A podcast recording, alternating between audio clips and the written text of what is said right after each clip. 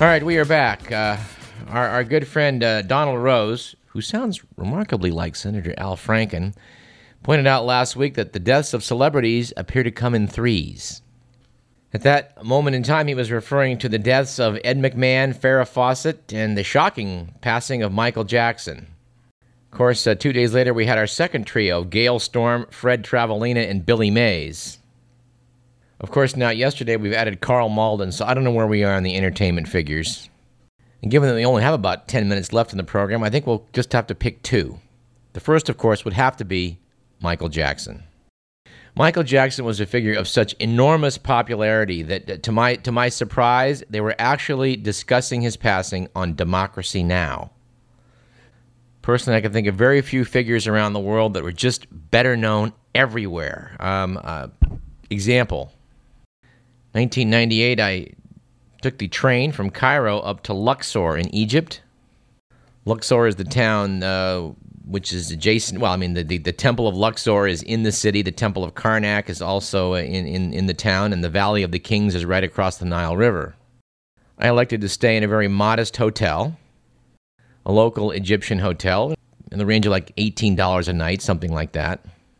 And I noticed when I checked in, after the owner went out and basically snagged me getting off the train to take me to his hotel, that he had an enormous picture of Michael Jackson on the first floor. And I realized that this guy thinks he's Michael Jackson. He did bear a passing resemblance to the King of Pop, but it was clear he was emulating his style lots of ways. I mean, he was clearly cutting his hair in a Michael Jackson fashion. He wasn't, at least, he wasn't wearing a face mask. But it struck me, even here in Luxor, in Egypt, you got people that are trying to be Michael Jackson. He apparently sold 750 million albums, which means that more than one in every 10 human beings bought a Michael Jackson album. His 1983 Thriller was the best-selling album of all time.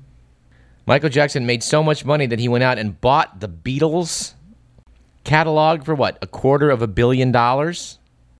He's been all over the news, and we certainly can't, in the limited time we have here, you know, say that much about him, except I think I would summarize his life as follows.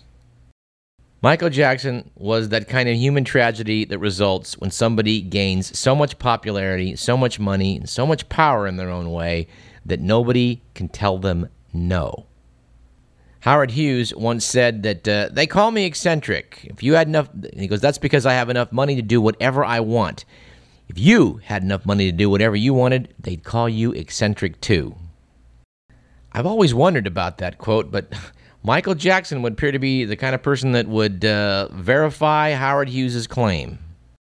I have no doubt he was a serial child molester, and no one has any doubt that he engaged in some very screwball efforts to change his personal appearance. There's even a website out there that's scary to check out.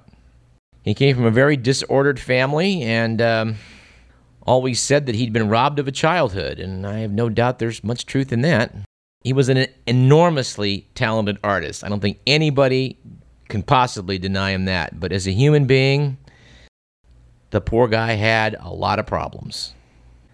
And personally, I wonder how many of those could have been avoided if someone would have been able to just tell him no. And I don't know, I'm just horrified to see the media circus that has sprung up. I think this is going to make Elvis Presley's passing look stately and dignified. I mean, for starters, they're apparently, I guess, they're going to hold his funeral in the Staples Center in Los Angeles. They're still talking about what is responsible for an otherwise seemingly healthy 50-year-old suddenly dying, and I'm certain that that drugs have something to do with this. Because apparently, as he did not have a plastic surgeon that could tell Michael no, he apparently didn't have some private physicians who would also tell him no when he wanted something to sleep or something for his pain, etc., etc., etc. Anyway, I don't suppose it's Radio Parallax's job to thoroughly cover Michael Jackson. I mean, everyone else in the media is doing their damnedest to just, you know, to provide a tsunami of quasi-information and factoids about his life. I'm trying not to feel sorry for the guy. And I guess in the end, all of us can take comfort for the fact, from the fact that, you know, his body of work, which at times is truly great, will remain with us. All right, the other guy we want to talk about was Ed McMahon. Ed McMahon always said that he was lucky and that he attached himself to the rising star of Johnny Carson and just rode the comet with him. McMahon always claimed that he relished the role that he found in life, saying that, "I never thought being a second banana was a secondary thing." He was the son of a traveling salesman from Detroit, and young Ed moved around so often as a child he said, "I was in more towns than a pickpocket." He noted that along the way, he fell in love with radio. And at age 15, he started looking for announcing experience. He turned up at road shows and carnivals, hawking attractions and barking bingo numbers, and learning to elongate syllables to heighten suspense. He eventually landed himself a job on Philadelphia TV shows. There in 1958, he met a rising young comedian named Johnny Carson and became his announcer on the ABC quiz show, Who Do You Trust? Supposedly, on the first day of the show, Johnny Carson set fire to McMahon's script as he was trying to read it. "I was trying to read as the script turned to charcoal before my eyes," McMahon recalled. "From that moment on, I became his foil." I think that was a tough row to hoe for Ed in later years. Johnny Carson, by all accounts, was not the nicest guy you'd want to meet. The two men were described as friends until Johnny Carson's death in 2005, but... although McMahon said they were as close as any two non-married people can be, the truth is they rarely spoke in later years. McMahon famously shrugged it off, saying, "Johnny doesn't give friendship easily or need it. He packs a tight suitcase."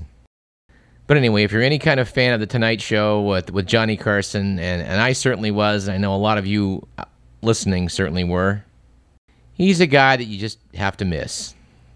Even though I have to admit, I was pretty horrified when later in life he was involved with the American Family Publishers Sweepstakes, which he would always open up with, "You may already have won $10 million, and then show up at somebody's house with an oversized check. That was all a colossal scam, which I think finally had Congress step in to stop. And sadly, too, about Ed, although he was making $5 million a year as the second banana in The Tonight Show, he ran into financial trouble late in life. If I'm recalling this correctly, I believe Donald Trump actually stepped in to help prevent Ed from losing his house.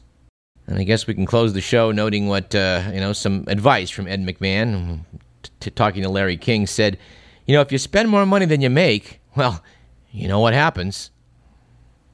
Well, yeah, I do, Ed, and I think they know in Iceland now as well. We got a couple minutes left.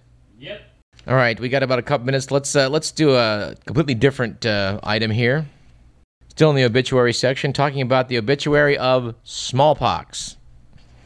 Smallpox is the only disease that medical science has eliminated from the face of the earth, and there's a book about it titled Smallpox: The Death of a Disease by D. A. Henderson, and it was a provocative review in New Scientist magazine I wanted to quote from.